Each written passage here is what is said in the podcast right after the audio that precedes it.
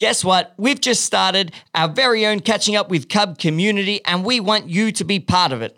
Head to cub.club forward slash podcast and subscribe today to receive a weekly email with exclusive content from every episode.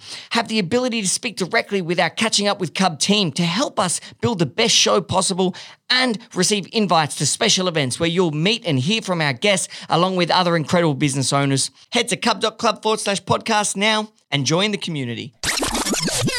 Hello, legends. Welcome to today's show. Catching up with Cub, as always, is brought to you by Cub, the Club United Business, Australia's number one members club connecting our country's top entrepreneurs and business leaders.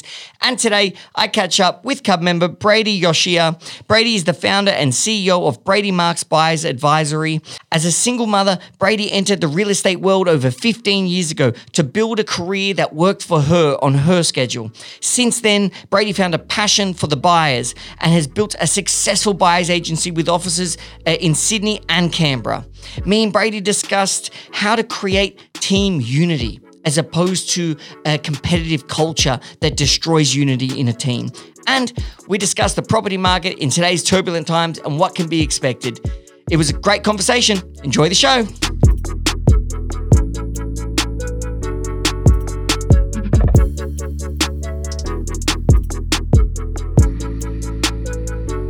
Welcome to the show. Thank you. Thank you so much for having me. That's all right. I'm, I was so happy to hear that. That uh, was it. Your morning walks. You're always listening. Always listening to my voice. Yes, yes. you keep me company, and it's very entertaining and insightful. I, have to it. say. Is it different being on? Does that does listening to the show a lot make it different being on the show now? Is it more of a thing, or is are you feeling you feeling all right and comfortable? I'm feeling all right and comfortable. Good. I love it. It's great to be in your company. I love it. Well, like I said before, we just want to. Uh, I want to hear your story. I want to get to know you. I, I, I've never really gotten to know you and meet you properly, and and uh, but I've heard some incredible things uh, about you as a business person, and uh, and after reading your prep sheet, uh, I was just um, kind of blown away by a lot of the things I read, and I just think that it's going to be a fantastic conversation. So thank you for coming on. Thank Um, you. Where are you from? South Africa. You are from South Africa. Yes, And when yeah. did you migrate to Australia? When I was 18 years of age, And and why did you guys migrate? Was just my parents wanted to leave South Africa and give my brother and I a better life, less stressful, and so we came as a family. And were your parents business owners in South Africa? Did did they have to leave a business behind, or or what was the what was your upbringing? Was it was it one in business, or was it one where business wasn't so much encouraged? no, always business was encouraged. My father was an entrepreneur, and um, it was very tough for my parents to give up everything that they had to come to Australia.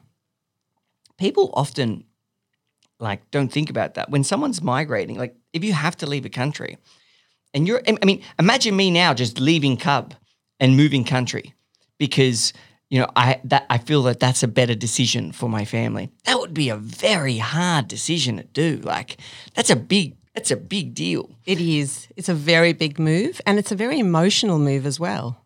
Oh, without a doubt. And and and tell me, when you uh, arrived in Australia, you were eighteen. So you had you just finished school, or Yes, I just finished school, and I was studying through London, so correspondence. Very difficult not having to actually go to university every day and meet people. So it was important for me to connect with as many different people as I could through the community and um, keep myself busy. what's that like though? Being an eighteen-year-old, changing countries and culture, and having no friends. Essentially, you know, you've got to start from scratch as almost an adult. It was so hard. And I have to say that my parents um, had to persuade me to immigrate because I had a boyfriend in South Africa. So they said to me, if you come with us, I promise you in 12 months' time, you can go back to South Africa and see your boyfriend, which I did. Um, you know, I have to say the relationship obviously didn't see the test of time. But um, having that to look forward to got me through my first year. It got you through your first year. I can relate to that feeling. We we we migrate. We moved from Australia to to Paris when I was fourteen, and I remember um, my dad tricking us basically and saying, "Yeah, no, we're only going for a year. We're only going for a year." Because at first I was like, "No, no chance. I'm going. It's just one year. It'll be amazing. You'll, I'll do all this for you." I was like, oh, "All right, yeah, one year. We'll go try it." And then three years later, I was like, "Ah, tricked me." but then I loved it. You, you end up loving your new home, don't you? Absolutely. Sydney is my home. I love it here. It's given me a lot of opportunities. And um, uh, you've got kids, and uh, Yes, I've got two kids. My daughter's 21 and my son is 18. it's- wow. And so, tell me, how did you start? How did you get involved in the business? Was you own a buyer's agency at the moment? Yes, yeah. Was that your first business, or No, so my first business was actually a mobile phone business. So when mobile phones first started becoming popular, we had three shops. My ex husband and I had three shops in the city, which was incredible. It was a buzz, uh, very, I learned so much from being in business so young. And after being in the business for 10 years, we moved into a different direction. Um, he went more into the mirror and glass business. For me, that was too boring. And I've always had a passion for real estate and thought, well, instead of doing the conventional nine to five job, real estate gives you the opportunity of working the hours that you need to and look after your kids and be present at kids' events. Um, I got divorced, so for me, it was important to have a career. And so real estate really got me through my divorce and the early stages of that breakup. how do you think divorce impacts your view on your career? Like, was it like, wow, I need to make a change now because it's a different uh, circumstance for me, uh, time wise or at home? Did, did- was that a did that play a big role in? Okay, I wanted, I need to find a career that now suits my my situation. Yes, absolutely. Because your whole life changes and you've got a responsibility to your kids and then you've also got a responsibility to your clients. So you've got to work a way that you've got a, ba- a good balance. So th- that that was where your passion for real estate came in that it would enable you to um, to uh, have that flexibility or uh, that, that flexibility so you could balance business career and uh, motherhood or did you did you have a passion for real estate outside of that as well I had a passion for real estate outside of that. I've always loved architecture. I've loved going to view properties way before I became a real estate agent. So, to answer your question, I was a real estate agent for six years, which was great. It was a very big learning curve because you need to have an extremely thick skin being a real estate agent and particularly being a woman in real estate.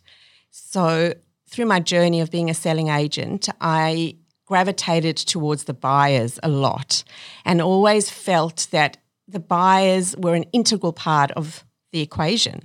And when the opportunity came for me to become a buyer's agent, I jumped at the opportunity and worked for an innovative company. At the time, they were leading the way, who were they Cohen Handler. oh i, I know them and um, I had a great four and a half, five years with them.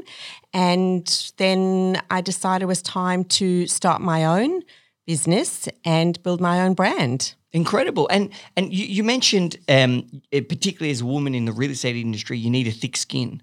Can you elaborate on that? Yes. So essentially, when I first started, not only was it tough breaking into the real estate arena, but even in a selling office, there's a lot of competition amongst the women, not just the men. Um, you get a lot of rejection um, from p- potential clients and vendors. So all round, you need to have a thick skin to be able to cope with criticism and and and, and you know working really hard and not getting the listings. I always say it takes two years of hard work to really feel that you're getting anywhere in real estate, whether you're a selling agent or a buyer's agent. And and that I mean that's applicable across anything because and two years isn't even that long to be completely honest. No, it probably isn't. took me five years to to to really start uh, seeing great benefit from Cub, and that was five years of like a lot of changes, a lot of a lot of um, pain and you know, some wins and, and some nothingness. You know, when you just go flat for ages, like, it, it just takes time. It- but if you practice anything or do anything long enough and hard enough, you're just going to outdo everyone else. Absolutely. It's a numbers game. It Yeah. doesn't matter what business you're in. Yeah, especially real estate. I know that because I've been looking for a house and I go on realestate.com and you know you you submit the inquiries for the price uh, price guide and whatnot. And now I can't stop getting phone calls from real estate agents. So I've got to change my number. so I know they've all got to hit there. They've probably got like, okay, you got to call 200 people a day. I'm, I'm one of those Yes. 200 people. Yeah, yeah, I'm one of the bad ones though. That nah, some of them, I haven't got time to talk right now. and so that's quite interesting because you you obviously had a passion for real estate. You you kind of gradually gravitated to where you wanted to be, which was on the buyer's side, and and you actually went and got a job at what you felt, I assume at the time, was a, a great company, innovative company doing in in the space you're in, which is something that particularly a lot of uh, people thinking of starting businesses, I always think it's great to do. If if you want to be in a space or you want to be a business owner, why not work at the place that you um, uh, that you look up to? You know, work for potentially an entrepreneur or business owner like Simon uh, Cohen that, that you know that, that you look up to or you look up to what they've built. Learn as much as you can, and then figure out, okay, well, how can I make something my own that's unique and and do that yourself. I really think that's a beautiful progression um, uh, into business. Or you might think, shit, this place sucks. I hate buyers agencies. You know, or whatever business you're. Yeah, this is not the type of business I want to be. No, I, I better I better go try find something else. But you know, I think I just think that's a nice step. Did, I did you think absolutely worked for you? Oh, it was fantastic for me. I really enjoyed working for Cohen Handler. I learned a lot. It was a really good beginning for my buyer's agency career.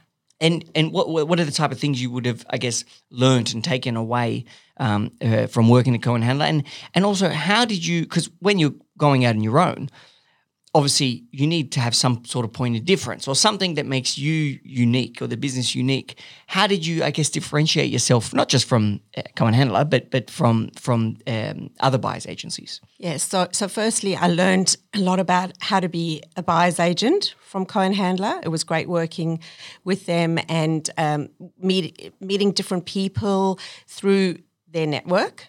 And it's very important to have a very good network when you're in this game. Amen. In any game, join Cub. exactly. yes, Cub's amazing. Um, so, sorry, what was the second half of your question? Well, it was, um, for example, you want to go out and your own, start a new business, which my old man used to always say to me the best people, eventually, they're probably going to go try their own thing and, and start their own thing, un unless you give them a piece of your pie, um, which is what you did.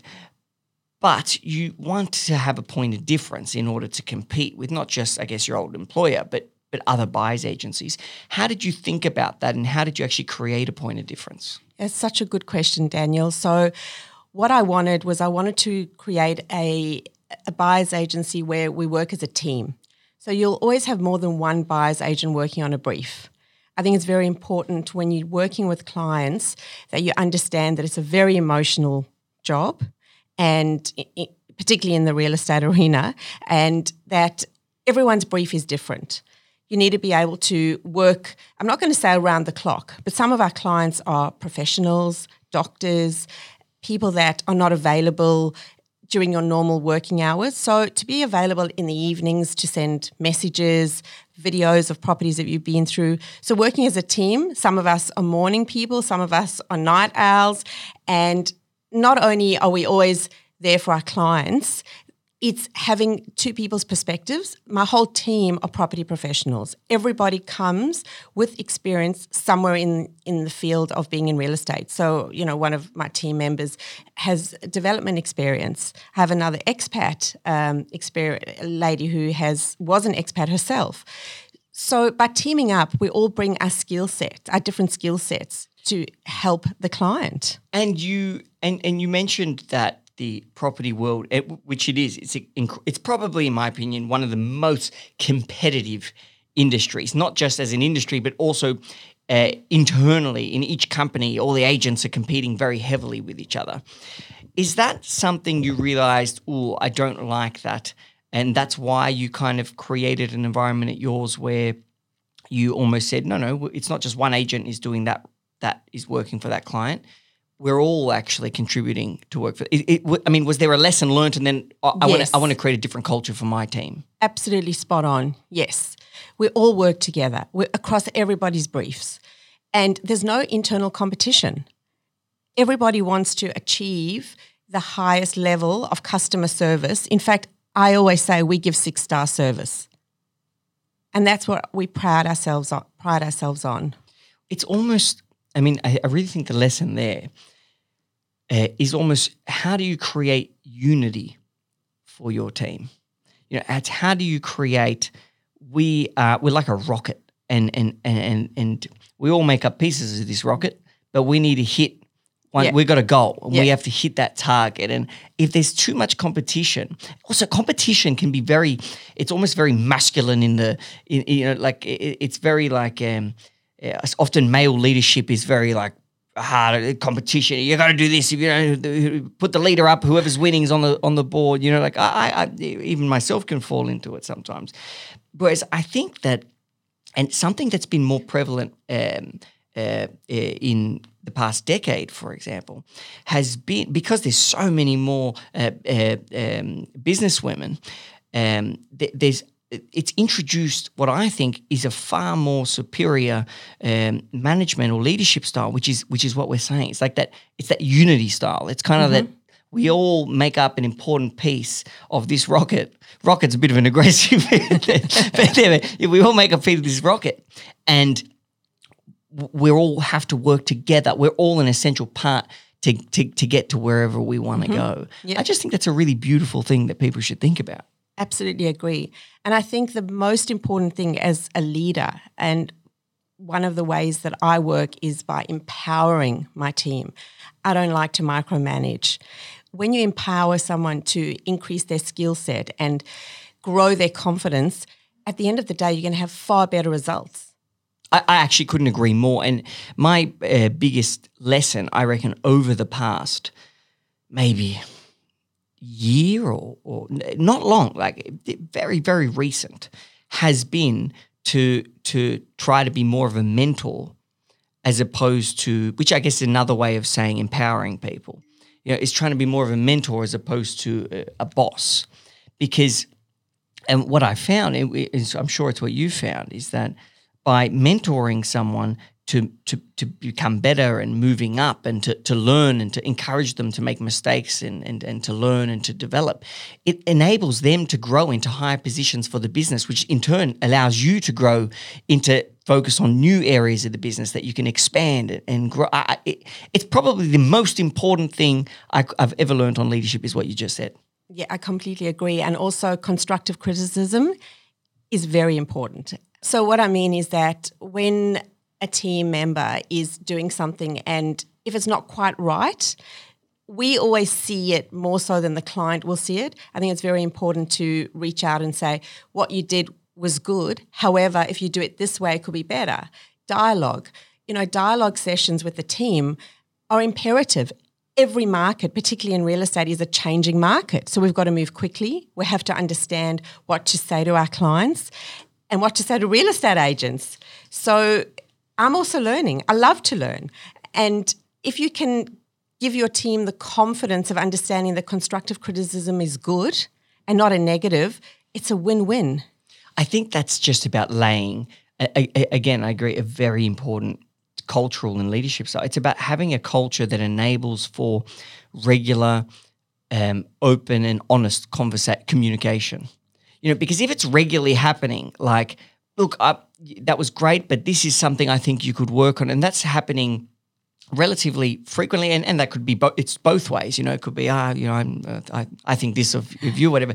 As long as it's constructive, it's regular, and it's honest, and not you know malicious or trying to get back. yeah. that's going to always create a more. It, it prevents the situations where you don't talk about something and someone progresses in the wrong direction too far until they become so bad that they have to leave or they you know they they, they become ruined almost, uh, or disappointed that they didn't achieve didn't get the raise that they were hoping for because you know because um because that was the plan, but because you didn't touch base with them regularly, they went off track and unfortunately weren't able to get there. I, I think that regular, honest communication is is is is an, is essential. And you were saying that um, so your team works for one client, so the team works for every client. Does that mean that you will ha- is your uh, uh, commission structures uh, work like that as well? So So if there's a sale, is it like a partner at a law firm where the where the, you know the profits split between the, the people or So I should actually clarify that. So we've got many teams within the business. So when I say we work as a team, there's a couple of us that work with a client. So it's not just um, one big team with one client. So Yep. yeah. But so let's say I'm in a team so of my- three. Okay. Yes. No, you. yeah, so you, yeah. you go. So so yes, it, it the commission structure is is split amongst all three. Yeah, so all three people can find clients, bring clients, and all three people then also dis, uh, uh, distribute th- their commissions, their, their Yes. pay. I think that's important because if you're going to be promoting, for example, um, the fact that it's teamwork and we're working as one unit, I, I think by backing that up with the financials is an essential element. It is, and everybody wants the same result. And tell me something that you've learnt the hard way uh, in business, particularly as a leader. Um, uh, like it- some of these, the, you're creating unity for your team, uh, creating re- open, honest conversation for your team. These are all high level leadership skills, which trust me, most people don't have. But is there is there ever been anything you've learnt the hard way that you, you didn't have originally? Um, so I think, firstly, dealing with different personalities has been a very big lesson. And you've got to always listen to your gut. And there have been times in the past where I didn't listen to my gut and I thought, this particular client is is going to be okay. It's going to be an easy scenario, but my gut was telling me something different, and I should have listened to my gut. And you know, in the end, we got to where we needed to be, but it was a lot harder. So we've got to try and work smarter, not harder. When we first sat down and worked out with them what their brief was, there were multiple briefs within one brief. So, in other words, they were looking in different parts of Sydney, not just in one area. But I knew where they should have been. I've got a very good intuition when I meet with clients. And instead of saying to them at the start, I think this is where you'll be best suited, th- this area will be best suited to your needs. We went all over the place and they got very um, frustrated with certain properties that were presented because it wasn't really what they wanted. So, in other words, listen to my gut when I'm sitting down with clients, which I do do now, and say to them, I understand this is what you want, but this is what I feel will work best for you and your family. And, and and I guess that's also kind of simplifying what we want to show you. So, look, let's start with this, which is what I believe is going to be absolute best for you. And that way, if they don't want that, at least you can expand on it. Exactly, that's right. And talk to me about property. So, um, you, how long have you uh, owned this company for? Four and a half years, And and you've been a, you were a buyer's agent before that for four years. for close to five years. and then before that, you're a real estate agent. So you've Six been in, years. so you've been in property a long time. yes, yes. And so, what is your opinion of the current? So, what is the state of the current property market, in your opinion? so there are so many, many. The ma- date is the 28th of September. Okay. Also, just just because I don't know when this is coming out, just so because the property market changes. It absolutely does. It changes very quickly. So there's lots of markets within the current market. So what I'm saying is the top end of the property market is still very strong. There's limited supply. So therefore, big prices are being achieved. A grade properties are selling extremely well across the board through all different um, states. Uh, Canberra is another area that we work in. Um, I've expanded into Canberra and have an office there now. So, what I'm seeing on the ground is that A grade properties are selling very well. However, those properties that are a little bit more inferior or are hanging off a cliff, I should say, or not quite um, at that level of an A or a B grade property are selling a lot lower than what they would have six to 12 months ago. There's not a lot of stock at all at the moment nothing's coming on the there's market. there's a lot of off market and pre market opportunities that are being presented to us as buyers agents, and we also have to sometimes manufacture our own properties for our clients. And so, at the moment, the market's I'm I'm not going to say all over the show. It's still uh, overall a very strong market. And you know, even coming back 5, 10, 15%, it's still a strong market. Yeah, well, it went up forty percent, didn't it, during COVID or something? Exactly. Something ridiculous like that. Yes, So- yes, yes. I mean, I, I can tell you an interesting story in COVID. So Yeah, when COVID first hit two years ago, right at the beginning, had a client that was looking to buy a property to do up and sell and make money. So we went to look at a property in Darlinghurst. It was a fantastic terrace, needed a lot of tender love and care. And people got scared. They thought, oh no, COVID, we don't know what's going to happen. I mean, none of us knew which way things were going to go. And it needed a substantial amount of work. And I said to my clients, this is a gem. And they said, oh, not sure. To cut a very long story short, we bought the property, we bought very well. They did the property up, it looked outstanding, and sold it and made a $700,000 profit. So that's a good news story in that scenario. And and and and um, uh, just with the uh, back to to the current market, so the interest rates going up. Ha- have you seen what what effects have you seen in the market with that? So you mentioned yes, some the the I actually read uh, uh, I can't remember where I read it, which is why I didn't want to bring it up, but now I have. I read an article, can't remember the publication. I should I should try to remember. But I actually read that the top end of town had been the most impacted in terms of decrease in um, uh, in valuation, sale price. So, but you're not seeing that. No. Yeah. Um, I'm, I'm seeing that those A grade properties are, are achieving good pro- prices. However, if we look on the Central Coast and some of the coastal regional areas, they would be in the top end would be the ones that would have come reducing. back. Yes. And what about places like Palm Beach, uh, Southern Highlands, holiday home style places? Still extremely strong. Really? Very, very, very strong. Yes. Okay.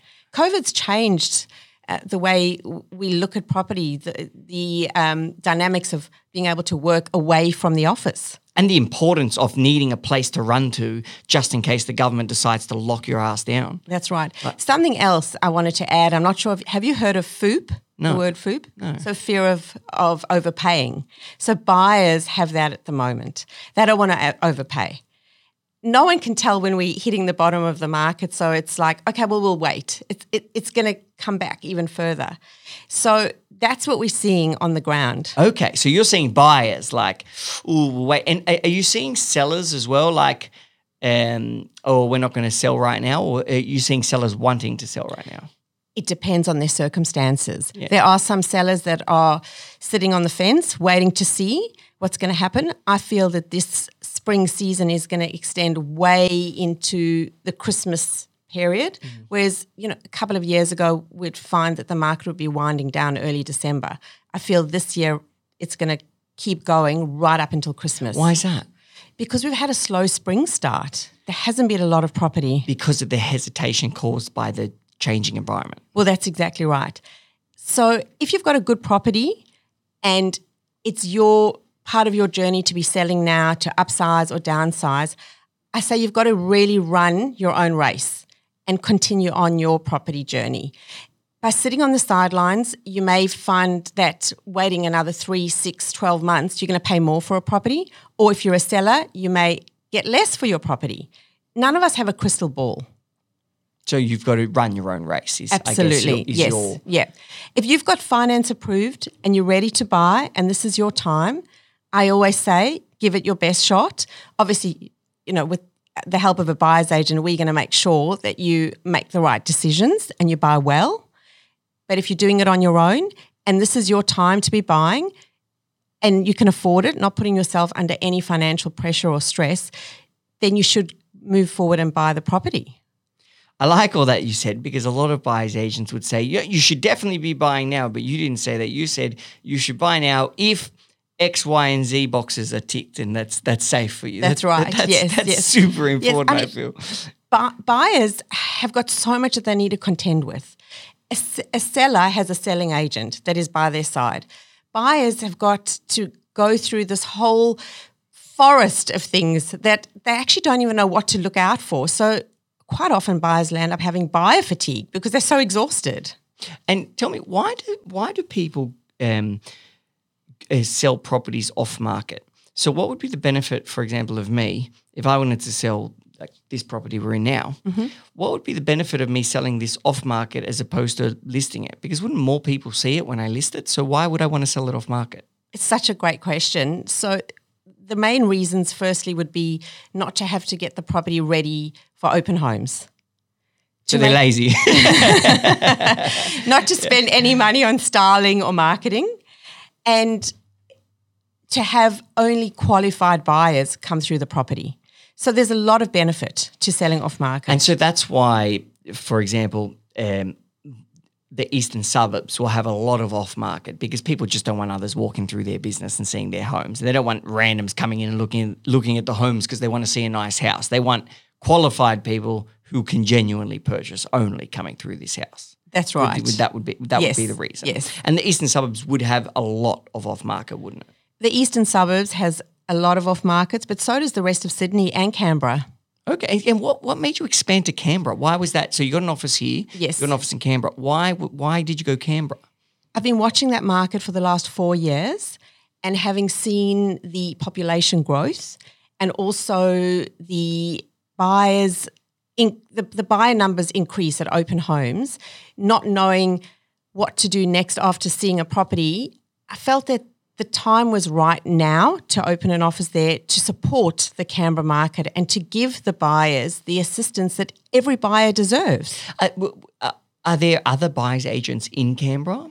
There are a couple of other buyers agents that are doing a great job, but the the general need there is so great, and particularly education. Quite often, a lot of people don't even know what a buyer's agent is. They think it's just in America that you have a buyer's agent. Well, I actually think that. Well, sorry. Before I get to that, what I was going to say was expanding to areas where there's still not a huge amount of competition. I always think is a great a great concept, particularly as uh, a, a, a smaller business or a business that wasn't the first mover, the first to market. But um, I think that one, uh, in terms of people knowing what a buyer's agent, agent is, I think from the uh, uh, Luxe Listing show, I really believe that um, the person that's benefited most or the business that has benefited most from that show is Cohen Handler. And it's because it is introduced what a buyer's agent is and what they, it actually shows what he does and what, what you guys do and how you uh, work for a client to the, it's made it mainstream where, uh, whereas um, uh, before that it wasn't. No, I didn't even know what a buyer's agent was until I met Simon and I, I met him through Cub. But actually, I met him in LA one night, but then I met him through Cub. Um, um, but I think that that's brought a lot of attention. Have you found that the show, that show even, has potentially made more people aware about what you do? it certainly made a lot more awareness um, amongst the general public. One thing that I want to add is that everybody initially thought that a buyer's agent was just for someone that was buying a high end, multi million dollar property. But that's not the case. We help first home buyers. We help people that are upsizing, downsizing, buying in their self managed super funds, building a property portfolio. A buyer's agent is for everyone. Well, there's different purposes, I guess. And I would imagine the more important reason to have a buyer's agent is to actually assist you in making the best decisions as the purchaser.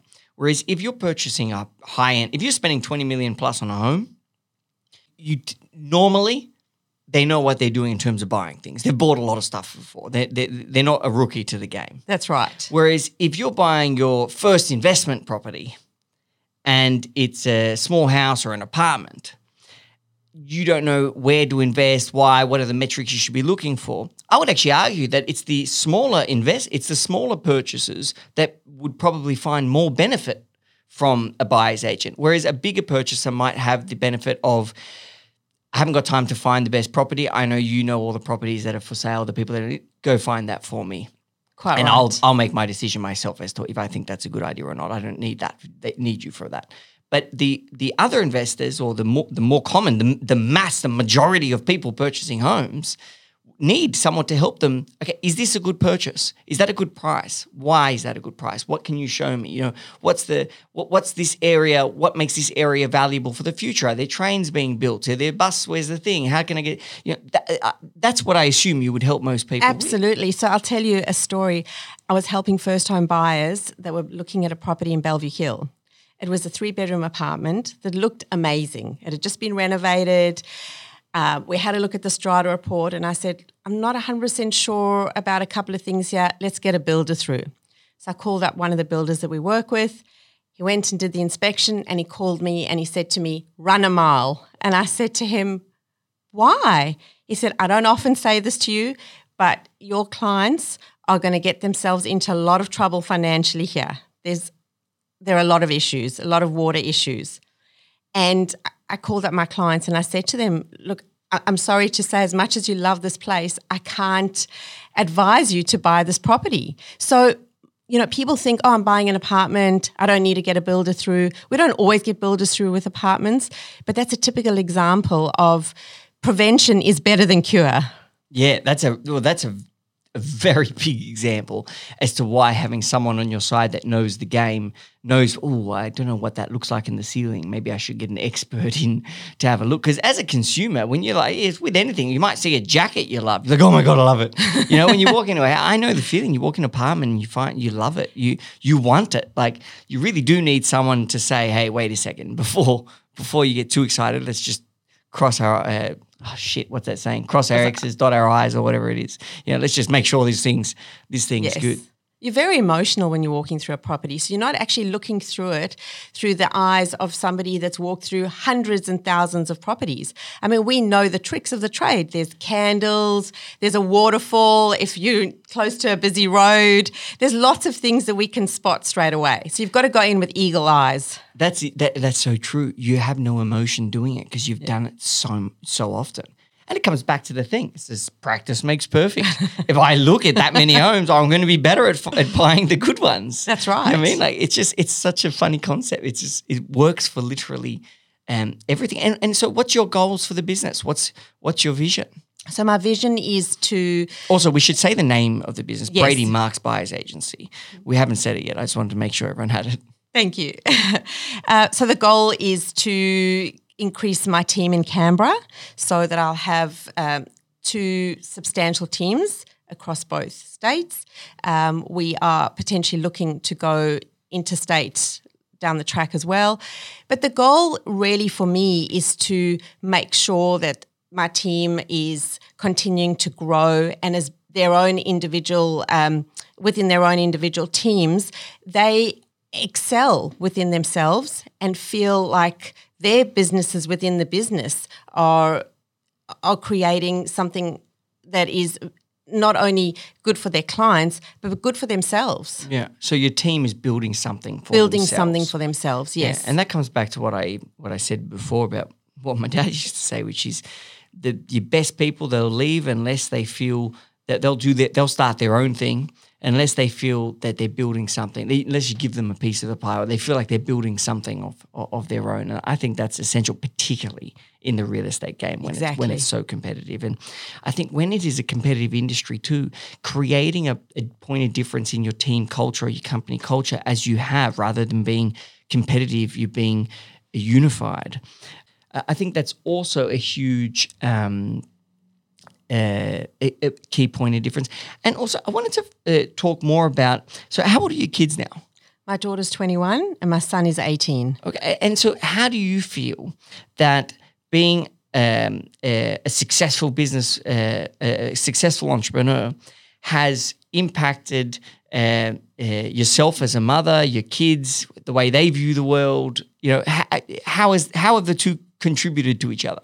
Yeah. So, they have absolutely grown up with seeing me um, be very disciplined because you have to be disciplined. And it's given them both the drive to want to succeed. And one of the important things I always say to them is if you're going to do something, do it properly.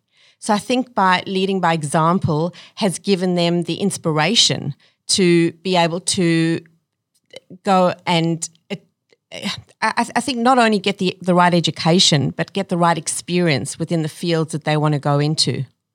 Yeah, and and do you feel like it's it's also?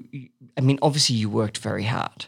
So do you think you've also demonstrated like they've grown up seeing, well, you need to, if you want to do something, if you want to build something or, or do what you love, hard work is, is absolutely essential. hard work pays off. Yeah, and they, and they've got two entrepreneurial parents, I guess, because both parents are, are, are, business owners. Is that something that you try to encourage them to get into, or is do you just want to see what they like to do and encourage them to do it? Like I, am I'm, I'm just trying to yeah, I, you know, because I just think it's so cool when like a lot of um, people that started businesses had parents that, that did businesses. But then again, I listen, I just uh, I thought about all the different people we've spoken to on the podcast, and people start businesses in all different circumstances. But the ones who do have parents that were in business tend to be the ones who uh, were more frequently starting their own business or wanted to do it. That was that was what they had planned to do. Yeah. Uh, is that what you want your kids to do? So, my daughter is very driven, although she's not going to be entering the real estate arena. She's studying psychology and is um, going to be going into eating disorders. That's her field. So she is, you know, currently working in a practice with that um, and getting experience. So what I have said to my kids is that they first and foremost they've got to do something that they enjoy. Because if you don't enjoy what you're doing and you feel like you have to do something, you're not going to get the maximum success out of it. So that's firstly, and I absolutely encourage her to do that. And and I feel that because she's passionate about helping people, she will be a credit to her field. Um, my son is a lot more entrepreneurial and has a, a, very big interest in business and property. So for him, um, my best advice to him is to finish your degree and and make sure that the job that you get wherever you work, whether it is with me or it's with someone else, that you actually enjoy it and you give it your all. You're not going to do it half half. I, I mean, I always love the. Often we finish the episodes with what, particularly if they're a parent, what would you, what would be the biggest lesson for your kids in business? But I think what you've said for both is is is just crucial for anyone. If you don't love what you do, well, you're not going to be very successful at it because you're not going to give it your all. You know, you need to love what you do first, and then give that 100%. And and if if those two things aren't like, I love business owners. Yeah, I don't necessarily love networking. I love it. Don't get me wrong. It's not what I'm so passionate about. I love business owners and I want to help business owners. And the way I do that, because there was a big gap in the market, is by connecting business owners and giving them a community that makes them stronger. But I love business, so I'm passionate about that. I'll do anything for them. If I saw a business owner street needed help, I'd go help them just because they're a business owner, because that's who I love. You know, that, that so I've got that passion. I think every you love real estate. You can see it when yeah. you talk about it. You light up. Yeah, finding what you love is just it's just, and it might be the industry, it might be the business, it might be the purpose, it might be, it doesn't really matter what it is. Just, it's kind of like, what do you love in general? Okay, just do something in that direction. Quite you know right. I mean? Yes, yeah. yes. It, it, doesn't have to be a business. I think sometimes people will fall into the, into the trap of oh you know I, I don't I don't have a business that I love or you, everyone has something that they enjoy or something that they're passionate about just do something in that direction you know quite right and what would be your biggest lesson that you've ever learned uh, in business? The, the, the uh, could be the worst thing you've you you know the worst thing that's ever happened to. You. Actually, what is the worst thing that's happened to your business? so the worst thing actually was not in the real estate arena. Was when I had mobile phone shops. Um, the worst thing was when we had a um, a kiosk, a mobile phone kiosk in Martin Place, and were we were approached by someone who wanted to buy the business and that particular location wanted that because it was prime location. And we're going back after the Sydney Olympics. So it was Sydney was a happening place. Um, and we we did the deal. Everything was about to happen. But then um, there was a a shop. I'm not going to say what kind of shop that there was there that actually didn't want the kiosk there at all so they went to the council and got the kiosk removed. And so for me, that was, I, I, got so emotional about, wow, we had someone that approached us that wanted the spot and and, and now this other business owner went to the council and and completely took this whole deal away from us. So it, what I felt was you have to be um, 10 steps ahead of the game. I was very young then, I might add, but it was an important lesson for me to understand that you can't trust everyone. You can't take a word verbatim. It's got to be a signed contract, and then you know a deal is done.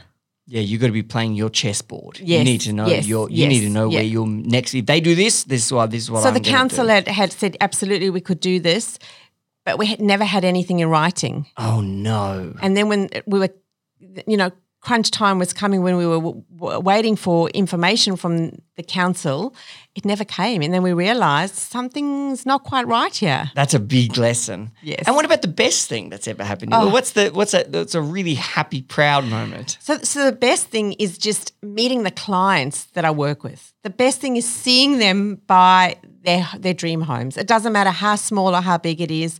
And coupled with that, I love. I'm very passionate about working with women shelters, and and just seeing that the difference, even though in the scheme of things it's a small percentage that we we contribute, it's still a big difference we make to women's lives. Everybody deserves to have a roof over their head. And I just also think it's very nice for business, for every business to have one. Uh, I mean, I think businesses don't even need to do stuff like that because what they contribute in general is more than more than uh, enough to society. However, there's nothing bad about also having, you know, some sort of whether it be charitable or some sort of element that your business is partnered with where it's also it's it's even more contributing on top of employing everyone helping people find homes and make the right decisions and bringing happiness to, to, to their lives and I- improving their financial future like you do. On top of that we're also going to help women's shelters and like it, it just you have the power to do so much good with business and and uh, nothing bad. It, it- doing by doing good things, whether for your clients and and for other organizations, nothing bad can happen from that. That's a good thing. Like, Yes. and and that's the attitude I really feel businesses should have. Do you read much, or how do you do personal development? Um, I listen to audiobooks. Uh, I, I, I love personal development. I think it's such an important part of being a good leader. And w- w- w- do you have a recommendation that you you would, you would encourage people to listen to, whether it be an audiobook, podcast, or, or book in general? So I just finished listening to Green Lights, Matthew McConaughey. Um, that was very insightful and entertaining. I've heard that fantastic. What was Yes. some, what was the key takeaway you took? The key takeaway is exactly what I always say. He, he says, don't half ass it. And I say, if you're going to do something, do it properly or don't do it at all. Hundred percent, and I think we should leave the episode right there because that's a great way to end it. I've taken so much. It, really, what I took from today was uh, creating unity for your team. That's that's what I feel that is is is your secret power as a leader and as a business. It, it's team unity, particularly in an industry where team unity is not prevalent. That's right. And and I think every business owner out there can can sit down and say, okay, is my team aligned? Oh, are they do they know what how do they know how what they're doing is contributing to us achieving X? And am I keeping them on that journey, being aware of how we're tracking? I really, really think that's a, a, a fantastic lesson from today. Thank you so much. I've loved the opportunity to speak with you. No, thank you, Brady. And uh, to our amazing listeners, uh, if you want to get in uh, contact with Brady or find out uh, more information, you can go to cub.club forward slash podcast and you'll find it all there, along with information about all of our fantastic guests. If you want to catch up with Cub on social media, it's at Club United Business on Instagram. It's equally as awesome. Thank you again, Brady, for coming on the show. Thank you so much. I hope you enjoyed the show.